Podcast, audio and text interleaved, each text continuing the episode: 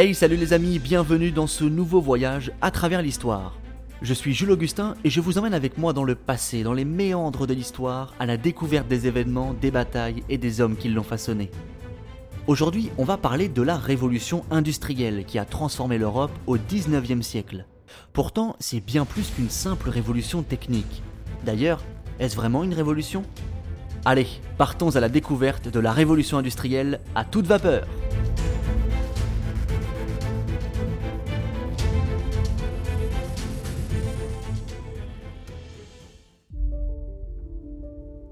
En 1769, le Britannique James Watt accouche d'une invention qui révolutionnera l'industrie européenne, la machine à vapeur.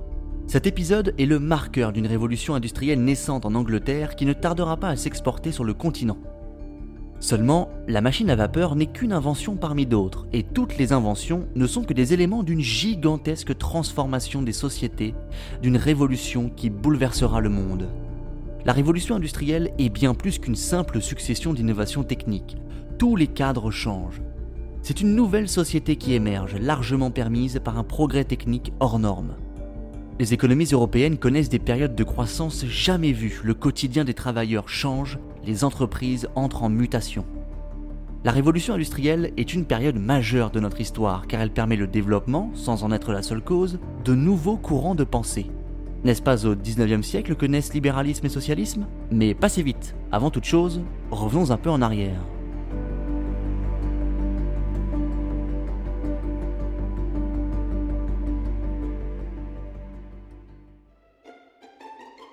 D'abord, lorsque l'on parle de révolution industrielle, il faut d'ores et déjà avoir en tête qu'il ne s'agit pas véritablement d'une révolution.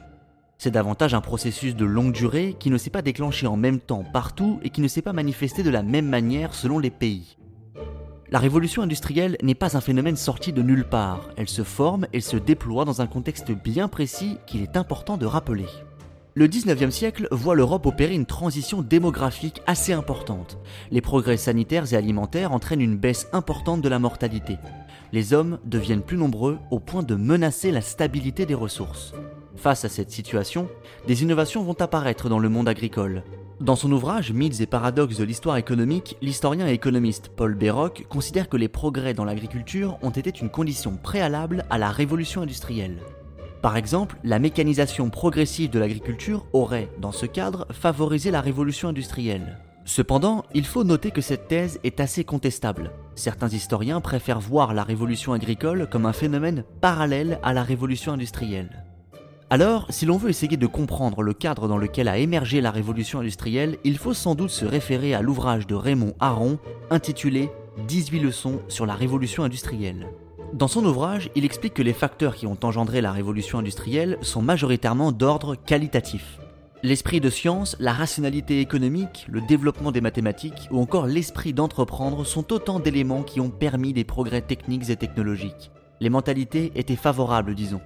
En fait, si l'on prend du recul, on se rend compte que l'Europe pré-industrielle est une Europe pleine, pleine intellectuellement et pleine de main-d'œuvre. La révolution industrielle apparaît comme la conséquence logique d'une évolution sociale, économique, politique ou encore technique. D'ailleurs, concernant le 19e siècle, on considère qu'il n'y a pas une, mais deux révolutions industrielles. Alors, la distinction est un peu floue, et surtout, il n'y a pas de rupture entre les deux, mais simplement un saut technique important. Pour l'anecdote, on parlera également de troisième révolution industrielle à la fin du XXe siècle, mais ça, c'est un autre sujet. La révolution industrielle n'apparaît pas au même moment dans toute l'Europe. Elle est précoce en Angleterre où les premières inventions datent du XVIIIe siècle. En France, elle prend véritablement forme au début du XIXe. C'est donc de l'autre côté de la Manche que tout commence. Avant de louer les prouesses des engins à vapeur, parlons du coton. Et oui, l'industrie du coton est la première concernée par les progrès techniques. En cause, une demande en constante hausse. En 1733, John Kay met sur place la navette volante. Alors, vous allez me dire, mais la navette volante, c'est quoi? Eh bien, avant, un ouvrier ne pouvait pas tisser des textiles plus larges que son envergure car il fallait passer la navette qui déroule le fil d'un bord à un autre. Ou alors, il fallait être plusieurs. Mais John Kay invente une navette sur roulette placée sur une glissière. Ainsi, l'ouvrier peut la lancer d'un bout à l'autre et peut tisser des textiles bien plus larges. Puis après, les inventions s'enchaînent. En 1763, James Hargreaves invente la Spinning Jenny, une machine permettant de tisser plusieurs fils à la fois. 13 ans plus tard, Samuel Crompton invente la Mute Jenny, qui peut fonctionner à l'eau et qui permet de tisser des centaines de fils à la fois. L'industrie du coton anglais s'emballe et connaît une croissance sans précédent. Le tout en employant de plus en plus de travailleurs. Entre 1781 et 1800, on estime que les exportations anglaises de coton ont été multipliées par 5. En parallèle, les autres secteurs suivent le rythme. Dans l'énergie, la vapeur connaît un succès fou. En 1769, comme nous l'avons dit, James Watt invente la bien connue machine à vapeur qui améliore et détrône tous les précédents engins. En créant une force motrice artificielle indépendante du milieu, cette machine révolutionne l'industrie et permet d'améliorer considérablement la production. Le développement de la vapeur a permis, entre autres, la naissance des chemins de fer. Et oui, le 19e siècle voit se développer des milliers de kilomètres de rails en Europe sur lesquels roulent des locomotives à vapeur. En 1825, la première ligne au monde voit le jour dans le nord-est de l'Angleterre. Longue d'environ 40 km, elle est la première ligne à transporter des voyageurs. Seulement deux ans plus tard, Andrézieux et Saint-Étienne en France sont reliés par les rails.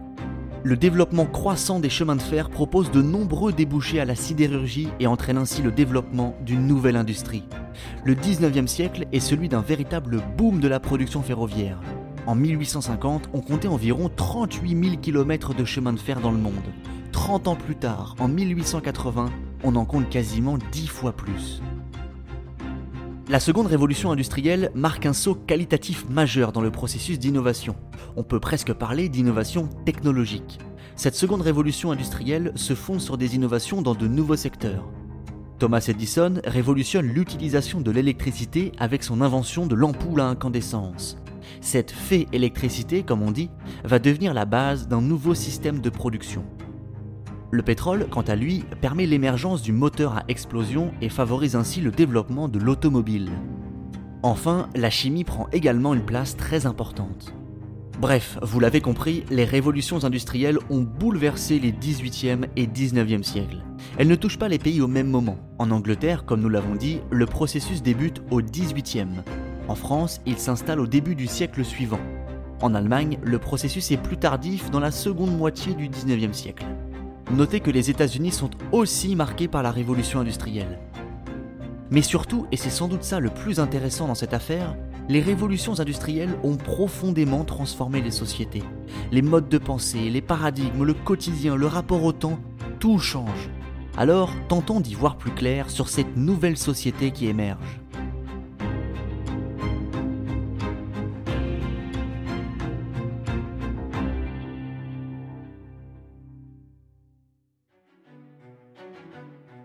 Bien entendu, les sociétés européennes s'industrialisent à marche forcée.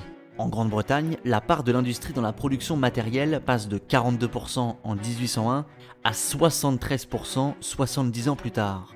En France, on connaît également une industrialisation importante, toutefois moindre qu'en Angleterre. L'industrialisation a pour conséquence le développement de l'urbanisation. Les villes se développent autour de complexes industriels dynamiques. C'est une nouvelle vie qui semble se profiler.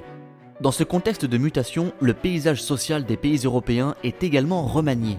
L'apparition de la classe ouvrière bouleverse les réalités sociales et sociologiques. C'est une nouveauté pour l'époque. Pourtant, même si l'on parle de classe, le monde ouvrier est assez hétérogène, selon le niveau de qualification, l'industrie ou encore le lieu de travail. De véritables réflexions vont se développer sur ce que Karl Marx appelle la conscience de classe. Les ouvriers vont devenir un corps social puissant au sein des entreprises, mais aussi au sein de la société. Ils vont notamment permettre des avancées législatives majeures en matière de travail, comme la limitation du temps de travail, ou encore le rehaussement de l'âge minimum pour travailler à la mine. Le monde ouvrier devient un monde à part entière, avec ses codes, ses coutumes et son mode de vie. Le bleu de travail va rapidement devenir le symbole de la classe ouvrière. Les ouvriers vivent bien souvent proches de leur lieu de travail. On passe d'un monde ouvert avec l'agriculture à un monde fermé, centré autour des usines. Socialement et sociologiquement, le changement est immense. En termes de production, les révolutions industrielles vont accoucher de profondes mutations. Dans le dernier tiers du 19e siècle, un ingénieur américain du nom de Frederick Winslow Taylor imagine un tout nouveau mode de production fondé sur une organisation scientifique du travail.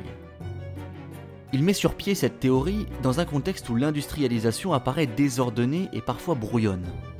Alors, il prône une organisation du travail en deux axes. Le premier, vertical, désigne la division du travail selon la fonction et le poste dans l'entreprise. En gros, séparer le travail des ingénieurs de celui des ouvriers.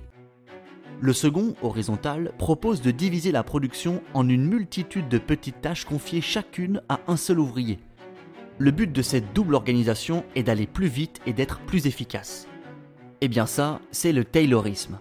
Et après Taylor, un certain Henry Ford mettra sur pied une nouvelle théorie grossièrement assimilée au travail à la chaîne dans son entreprise d'automobile.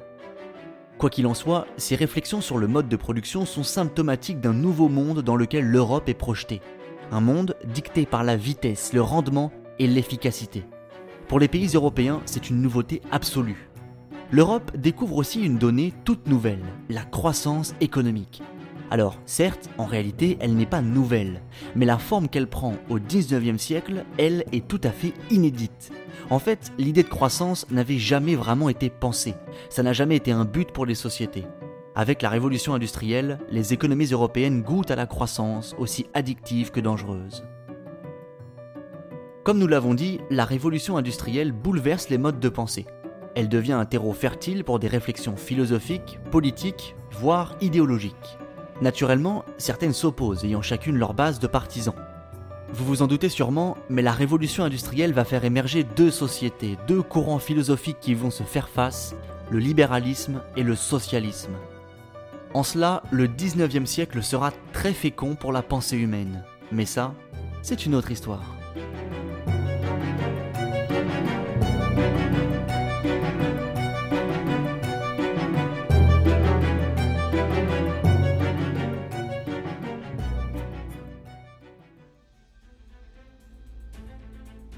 Merci les amis pour votre écoute, j'espère que cet épisode vous a plu. Je vous rappelle que ce podcast est produit par Moment d'Histoire. Alors si vous voulez en savoir plus et poursuivre ce beau voyage à travers l'histoire, je vous invite à vous rendre sur notre site momentdhistoire.fr. Vous y trouverez tout un tas de ressources pour enrichir votre culture historique, des articles de blog, des concepts clés expliqués ou encore quelques petites anecdotes sympathiques. Voilà les amis, merci encore et je vous dis à bientôt pour un prochain voyage à travers l'histoire.